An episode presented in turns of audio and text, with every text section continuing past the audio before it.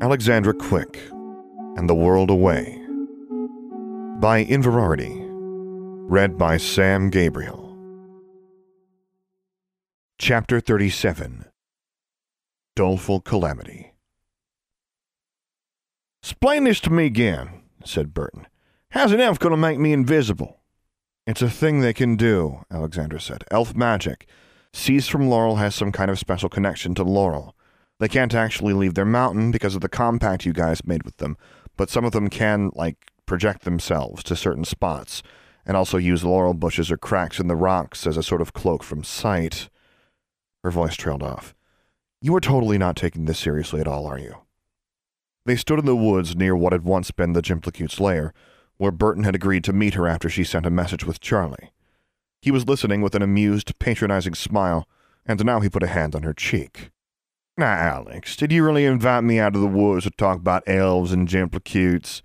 "Yes!" Alexandra slapped his hand away. "Oh my god! Did you think this was just a booty call?"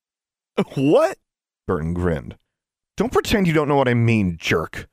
Sitting on the laurel bush behind them, Charlie said, "Big fat jerk!" Burton's brow furrowed. "You know, that raven really puts a crimpet on the romance." "Ow!" He jumped as Alexandra jinxed his feet. "Now stop that, I was just funnin'." Alexandra glared at him. "Well, stop funning. I'm dead serious.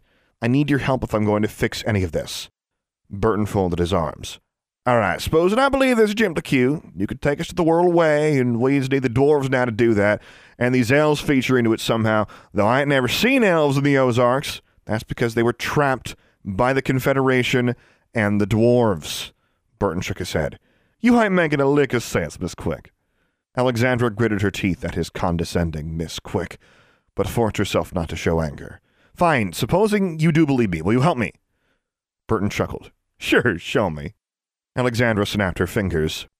"You will put your life in this one's hands?" The voice came from the laurel bush. "He seems something of an oaf." Burton walked over to the laurel bush and leaned forward, staring into it until he could make out Seize-from-Laurel's form camouflaged within. "Oh, tie me down," said Burton. "Howdy, little feller." "Yeah," Alexandra said. "He's an oaf, but he's got the meanest severing charms in the Five Hollers, so he says." Burton turned back to Alexandra, now not looking quite so amused. "That's dark magic, use it as severing charm on living beings." "A Jimplecute isn't a being, it's a beast," Alexandra said. "You just said you could do it. Are you backing out now?" Burton scowled. Alexandra knew she was attacking his pride. "So I'm going to sit in a laurel bush, invisible like, and the Jimplecute's just going to come by all unexpected and let me lop its head off." "Basically," Alexandra said, "but you should take this hasten potion." She handed him the little bottle she'd brewed two days earlier. "I'm going to cast slow lines, which will probably slow it enough for you to kill it, but just in case, as soon as you see it..." "You just hold your horses!" Burton took the bottle, but held it as if Alexandra had offered him poison. "A year off of my life? You don't ask for much, do you, Miss Quick?" "I know I'm asking a lot," she said. "But seriously, you haven't seen how fast this thing moves." Burton snorted. "You admitted yourself you barely saw it at all." He held up a hand before Alexandra could protest. "All right, all right, if I see it, I'll drink the brew." "When you see it." Burton's smile was more rueful now. "Whatever you say, Alex." Alexandra didn't actually have much faith in the potency of the brew, and she wasn't sure about Burton.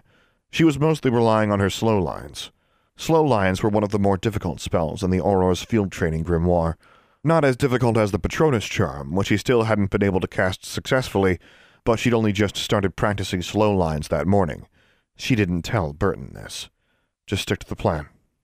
Burton's skepticism was still written across his face, but his expression became a bit more serious. "I still ain't berecking what we need the hill folk for. They know what the Jimplecute hunts, and they know how to lure it." Alexandra's face darkened.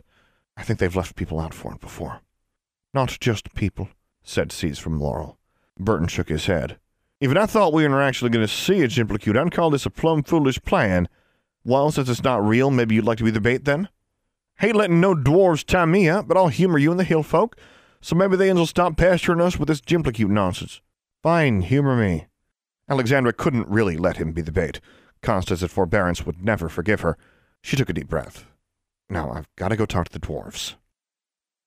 "It doesn't have to be so tight," Alexandra said, as a dwarf tied her wrists together.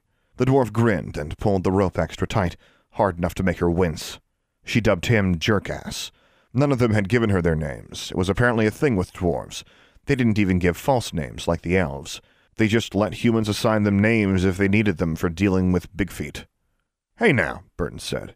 He waved his wand, and the ropes around Alexandra's wrists loosened. "Convincing we want it to be, do we not?" Cherkass said. "It's convincing enough," said Burton, giving the dwarf a scowl that momentarily replaced his amused smirk. All the dwarves around Alexandra stepped back.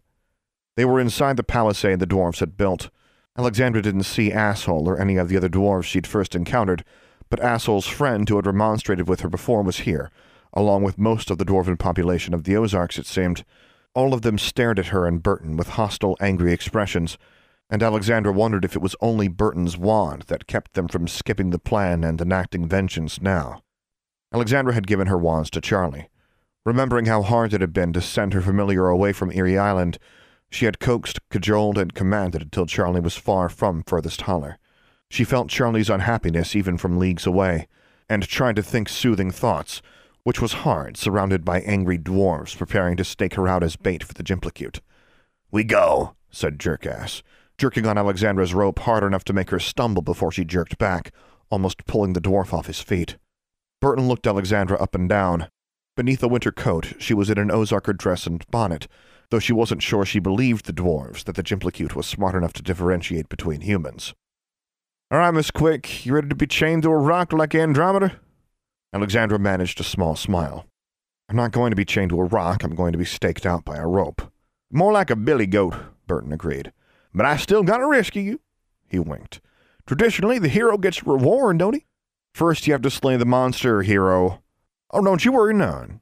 Burton held up his wand. "Any Jimplecute show up, I'll dispatch him like old Perseus himself." "And better." Alexandra wished he would stop looking so skeptical. "And remember where I put the slow lines." "Should you hide yourself before we arrive?" one of the other dwarves said, addressing Burton. "Right," Burton said.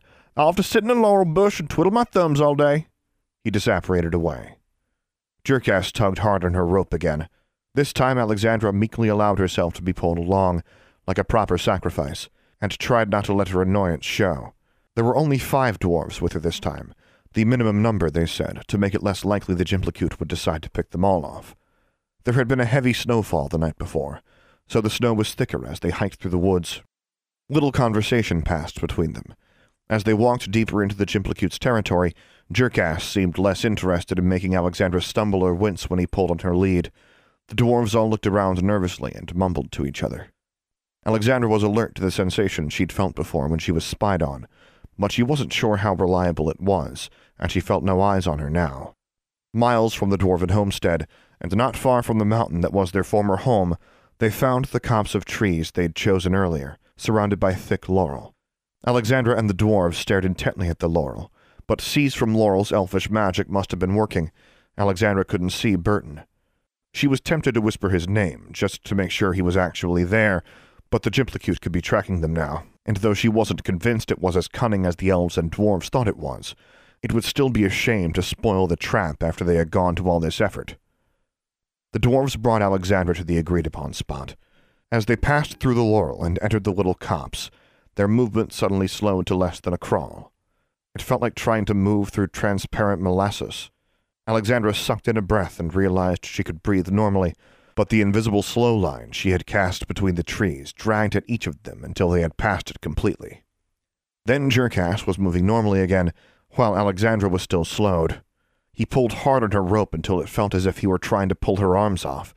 She glared at him but could do nothing until she was past the line, and then curled her fingers to rub her wrists where the rope had chafed and burned. The dwarves staked the other end of the rope into the ground with heavy mallets. "Should we bind your arms and legs as well?" said one of the other dwarves. She dubbed him Creepy. "No," she said, "get lost. My witch senses say the Jimplecute is coming." She could see they were skeptical, but not skeptical enough to risk the chance that she was telling the truth. They scrambled away without another word, leaving her standing in a copse by herself, wrists tied together, attached to a rope that was staked into the ground. "Hope you're not taking a nap, Burton," she murmured. Distantly, but not distantly enough, she heard a caw. "Stay away, Charlie." She supposed, to be realistic, she should be trying to escape. She began trying to work her wrists free and found that Jerkass had done an exceptionally good job of tying them. She gathered up the rope in her hands and began pulling at the stake. It didn't even budge. She began rocking back and forth, trying to wiggle it loose, but it didn't move. The heavy metal spike the dwarves had used stayed sunk into the ground as if it had been charmed. She didn't think dwarves had any magic of their own, but she found herself frustrated at her inability to move it. She knelt in the snow and began scrabbling at the dirt around the stake. Her hands quickly became numb, and the ground was hard and frozen.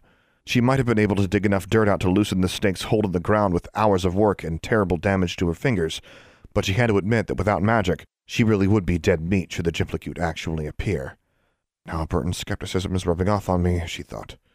Her knees were already sore and damp from kneeling in the snow. She stood up and shook her legs and rolled her shoulders. It was chilly, but not as cold as some days. However, if it was uncomfortable for her, Burton was probably not enjoying sitting in the hunter's blind they'd made at the laurel bushes, though at least he'd have warming charms and whatever else he'd brought along to keep himself comfortable. "Just don't fall asleep," she said under her breath. She was pretty sure she could free herself with wandless magic, Dongrel verse if nothing else, but that might frighten away the Jimplecute. The whole point was for her to be a wandless, helpless morsel staked out as a sacrifice. "That's right," she said in a high-pitched, sing-songy voice. "I'm just a scared little girl who's been left out as Jimplecute bait. I don't have a wand or a gun or anything. I'm just dinner for monsters. Come and get me." Those dwarves, she thought. They really had been planning to feed her to the Jimplecute the first time. So maybe she had gotten carried away with her retaliation. Maybe not all of them were guilty of human sacrifice. Still, she felt like maybe the Ozarkers ought to have a chat with the hill dwarves about accountability, too. It appeared so quickly that it was as if she'd summoned it by blinking, and for a moment her brain didn't register the figure that had suddenly replaced what was empty forest an instant before. Only yards away, a spiked reptilian head attached to a long serpentine body reared above the laurel bushes to stare down at her.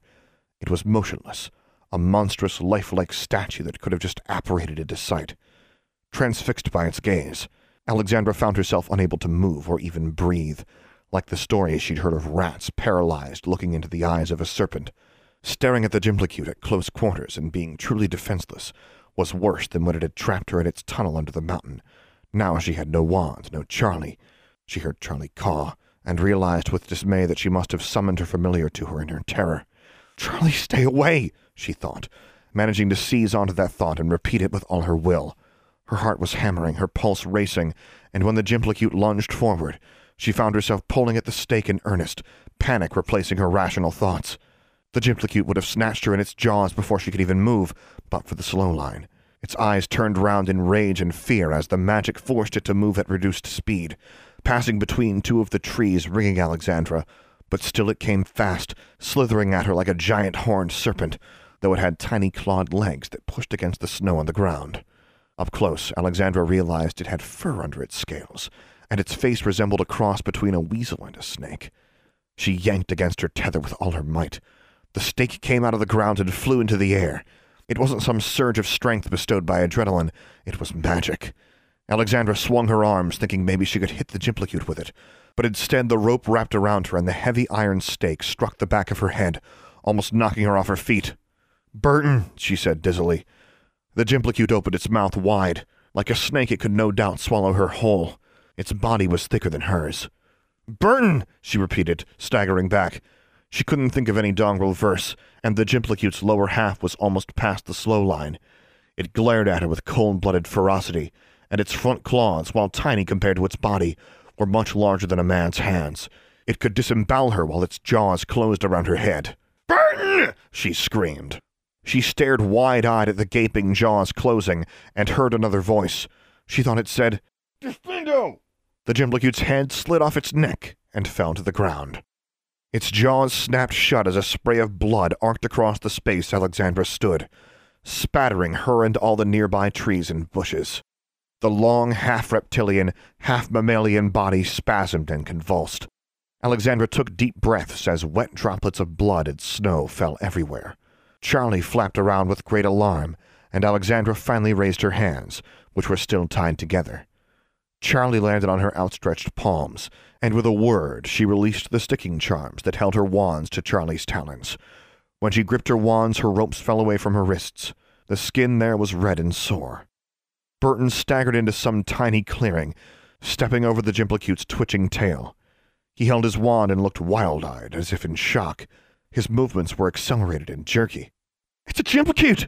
he declared. "It's a gold-dang Jimplecute! Hide me if it ain't!" "Yeah," she said. "Well done. I mean, you could have been a little quicker there, you know, but—" "Are you out of your mind?" he roared. Alexandra blinked and took a step back. Charlie cawed angrily. "You are insane!" Burton yelled. His words spilled out too fast. "You're the craziest, most hazardous witch I ever met in my life, and you're lucky to be alive thrice over, probably a hundred times over, if I believe half the tales my sister told, which now maybe I ought. What vexatious madness passed through your mind to pull a simian-headed stunt like this, girl? Where'd you get the damn fool notion to use yourself as bait for that thing and expect me to kill it?" He pointed at the Jimplecute. "There wasn't a single sane or sensible thing about this idea." Alexandra's mouth hung open. Even when he stopped yelling, she was so stunned by his outburst that only seeing a pair of small elfish eyes blinking from the laurel behind him allowed her to collect herself and answer him. "Why are you so upset?" she asked. "It worked." "What if I'd nodded off?" he demanded. "What if I'd missed? What if I didn't see it in time or the slow line didn't work or I didn't take your dag-nabbed potion quickly enough? How do you even know for sure I was actually in the laurels hidden by your little friend?" "I had faith in you." "What do you oughtn't have?" Burton yelled. "I didn't even believe in Jimplecutes. I thought this was a farce, a janky notion of yours I was going to humor, and you knew that. You knew I wasn't taking it serious." "You mean I knew you were hoping to get laid?" Alexandra smirked. "But it worked, didn't it? Everything went according to plan." She stepped toward him and laid a hand on his chest. He was so agitated his chest was heaving nearly as much as hers had been when the Jimplecute appeared. "Good job, hero." He stared at her a moment, then grabbed her hand and, to her surprise, pushed it away from him. "You," he said, "are a dangerous, doleful calamity. If one thing had gone wrong, your blood would be on my hands, and my sisters would have lost a friend they cherished dear, more dear than you deserve, you reckless, high-headed lunatic." He shook himself off, as if trying to banish chills. "They ain't lying when they can say you're troublesome." "Troublesome," Charlie said. Alexandra felt her own temper beginning to rise. Before she could say anything else, Burton said, "I reckon you done took a year off of my life and then some. I think it's best if you don't call upon me again, Miss Quick." With a pop, he disapparated away. Alexandra stood there in shock for a minute, until she heard Seize-from-Laurel's voice. "Well done, Troublesome." Alexandra turned to look at him with a blank expression, unsure if he was being sarcastic. Blood ran down her face and dripped onto the snow. She must be a ghastly sight, she realized, covered in gore. "I too ask not to be called upon again," the elf said. "May the next time we meet be the fulfillment of our pact." "Greedy guts!" said Charlie. The raven stood on the Jimplecute's severed head and began to peck at its eyes. Seize-from-Laurel looked from the raven to Alexandra and then faded from sight. Standing there bruised, sore, and cold, in a blood-soaked dress, Alexandra felt like her triumph had been trodden on, and wondered why everything had to be so hard. End of chapter thirty-seven. For the full text of this and other stories, as well as news and updates about Alexandra Quick, visit inverarity dot livejournal dot com. For more information about this podcast, visit sam gabriel v o dot com slash alexandra quick. I am also easy to find on the Alexandra Quick subreddit and Discord server, where you can hear me record episodes live. Troublesome, composed by Doctor James Benikoff. Charmbridge, composed and performed by Tyler Parsons. If you have enjoyed this podcast, please take a moment to leave a review on iTunes or whichever podcast service you prefer. And finally, as always, thank you for listening.